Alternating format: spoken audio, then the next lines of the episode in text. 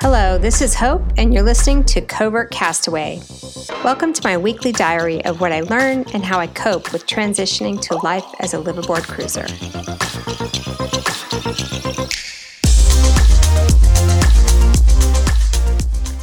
So, how do plans change from being a working mom to a wannabe cruiser with no previous sailing experience?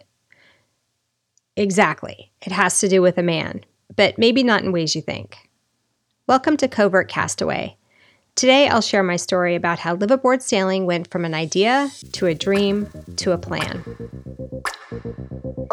It was December 2008, and I met him out in front of a local coffee shop for the first time.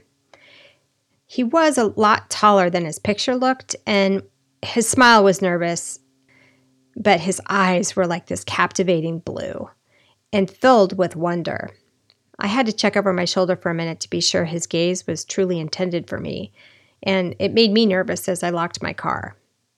So we ordered our coffee and found a table towards the back, and we stumbled to find words to start a real conversation that originally began online just days before. Okay, this is where you roll your eyes at me. I had no expectation of meeting anybody decent on a dating website at that time, so my bar was impossibly high.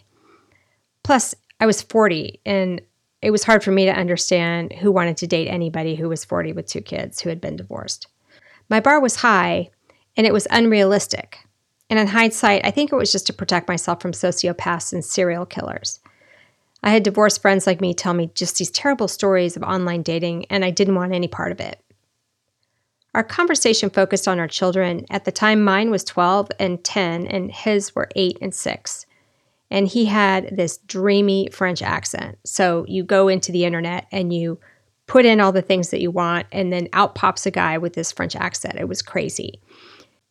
He talked about growing up in Brittany, France, and how he ended up in the U.S. living just one town over from me, and shared a lot about his children. He obviously adored them, and he explained that he once had a plan to sail with his children around the world in a sailboat, but it was probably unlikely now with his divorce. This idea was just completely unimaginable to me at the time, but the way he talked about his passion for open water sailing and being able to share that with his children sounded both insane and inspiring at the same time. I grew up with little means and a lot of uncertainty, so it's really important to me to give my kids things I didn't have. You know, live in a good neighborhood, have a decent house that's in a neighborhood with good schools, have a green lawn, a good job, a stable home life. And that was the idea, at least before my own divorce. So my MO was about being a responsible adult, working hard, putting money in the 529, and walking a straight line into some unknown sunset. I don't think I would say I was risk adverse. I just lacked creativity, and I had an inordinate need for control at that time in my life, which is, I think, what happens when you're playing the game of 52-card pickup that comes with a marriage dissolution. You seek control in small places where you lack it everywhere else. What I also found refreshing was his European perspective on life, that we as Westerners, we just completely miss it. At the time, I was just ruled by my Outlook calendar, my commute, my career goals, and my children's sports activities and school schedule. He talked about the importance of work-life balance, his love for traveling, and living a simple life with his children. His kindness and his ability to be completely in the present moment was alluring and completely unnerving all at once. But his words were calm and soft, and the conversation was easy, and when I looked at the clock, 3 hours had passed. About 6 months later, I joined him on his small racing keelboat sailing on the bay. And we sailed from the bay out to the delta. It was a Moore 24. And a Moore 24 is very small. It turns out it was the same boat he double-handed during a Trans-Pacific race to Hawaii, a race he's completed on this and other larger boats a number of times. It was during this trip, he jumped up to put up the spinnaker, and he handed me the tiller. He told me to try to keep the boat flat and push the tiller the opposite way I wanted the boat to go, which makes no sense to someone who's never sailed before. The little boat was surprisingly responsive and easy to maneuver once you got a feel for it, and I loved the water. spending some summers on the lake with my grandparents on their beat-up old water ski boat and other water adventures on old, smelly houseboats. It just brought back a lot of really cool memories for me. Later that summer, my optimism for sailing came to a dead stop after two things happened. First, we sail in a bay where conditions can change in an instant. Wind, current, tide, fog. On this particular day in the bay, it really had mixed emotions. At one moment, it was cheerful and sunny, and the next, it was just treachery and confusion. In an instant, I appreciated that if I fell off the boat, he could come and get me. But if he fell off, we would both be pulled out to the ocean and both of us would die. The second incident happened later that summer. We were taken down the mast after spending weekends that summer boat camping on a far enough place where we had to put it on a trailer to bring it back. We were in the air about 14 feet high on the boat trailer in a grass field that, to our surprise, became a parking lot when we walked back from lunch after having cleaned the boat all morning. He was straddling the cockpit with both hands in the air, so he's 6'2", but the mast was still really towering high above. I was supposed to ease the line, and the count of three, or was it after the count of three? The line had a mind of its own, and it was made up, and there was no easing for me. It went flying out of my hands, and the mast snapped down to one side, where he teetered to one side to grab it before it fell over and hit the cars parked below. Besides almost watching him fall over the side or get his brains bashed out by the mast broke at the base. We both stopped and took stock of the situation that could really have been bad, and we weren't even on the water. I was just devastated. It was a new relationship, and I broke his boat. He sat me down and he said to me, "Look, people who do stuff break stuff." And he reassured me it could be fixed. By then, I was fully in fear, realizing that his idea of fun wasn't going to work out for me unless I was able to climb up the learning curve quickly, from sailing tactics to line handling to reading charts. We sold this little boat and we joined a sailing club, which doubled as a sailing school and a charter operation. It came with all the classes, and then you could charter their boats, which were bigger. I committed myself to taking the classes, which he took too, since it was something fun we could do together, he said. And I just thought this was ridiculous because he had been sailing and racing for years. But he was fun to be around, and I used to be cute back then, and I was grateful he enjoyed spending time with me.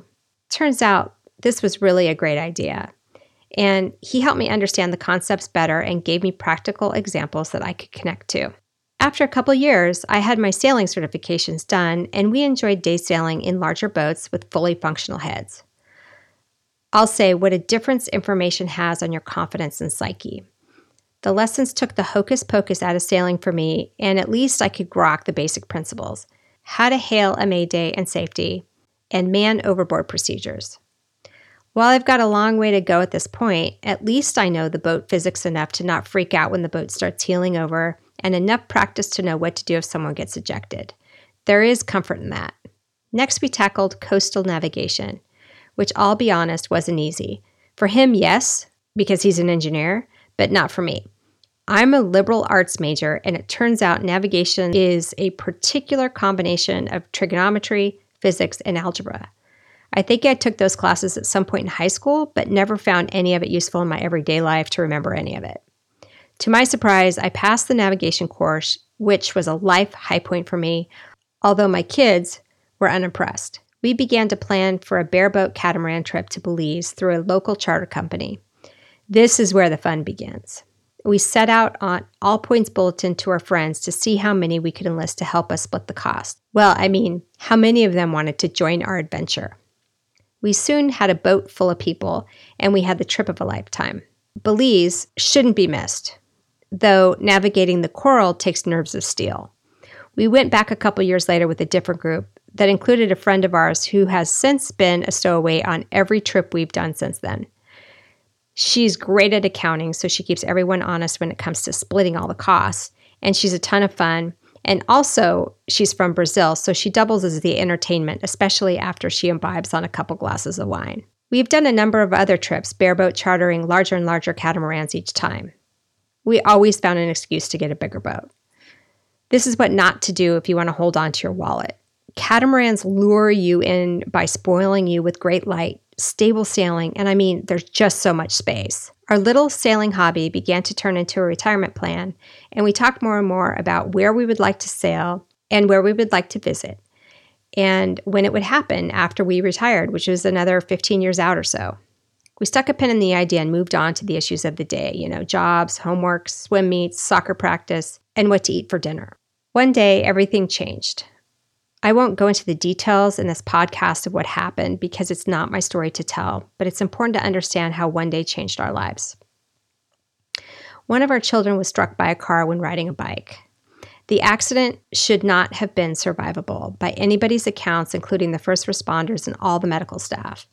In the end, a miracle happened, and there was a full physical recovery. That's about 2 years of crisis packed into 3 sentences. But like I said, it's really not my story to tell. All of us were faced with what we all intrinsically know about how precious life is. Our household, our blended family, our extended family, and our community. And nothing prepares you for something like that.